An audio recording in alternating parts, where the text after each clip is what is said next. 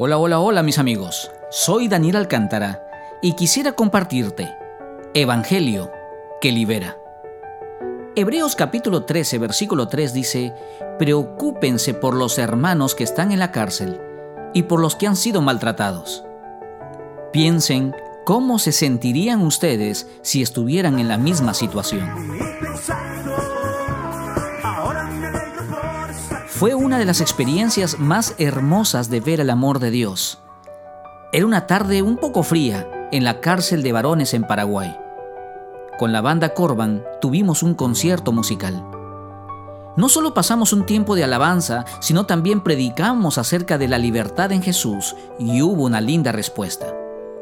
Algunos de los presos aceptaron a Jesús en su corazón escucharon y dieron una respuesta positiva al Evangelio que libera. Fue interesante ver el rostro de ellos, que aunque estaban entre rejas, había esperanza y gozo. Eso origina a Jesús cuando llega al corazón de una persona.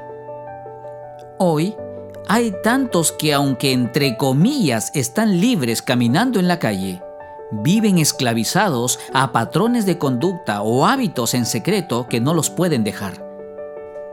Detrás de muchas sonrisas y rostros se esconden vidas totalmente dañadas y maltratadas, producto del pecado disfrazado de algún vicio, hábito o costumbre.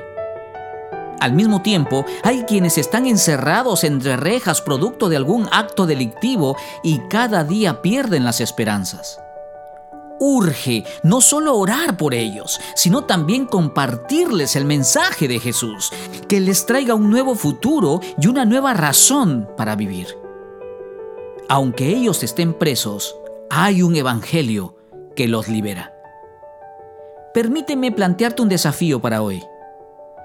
Ora por aquellos quienes están en la cárcel. Y si es posible, escríbeles cartas de amor y esperanza. Gracias por escucharme. Será hasta la próxima. Que Dios te bendiga.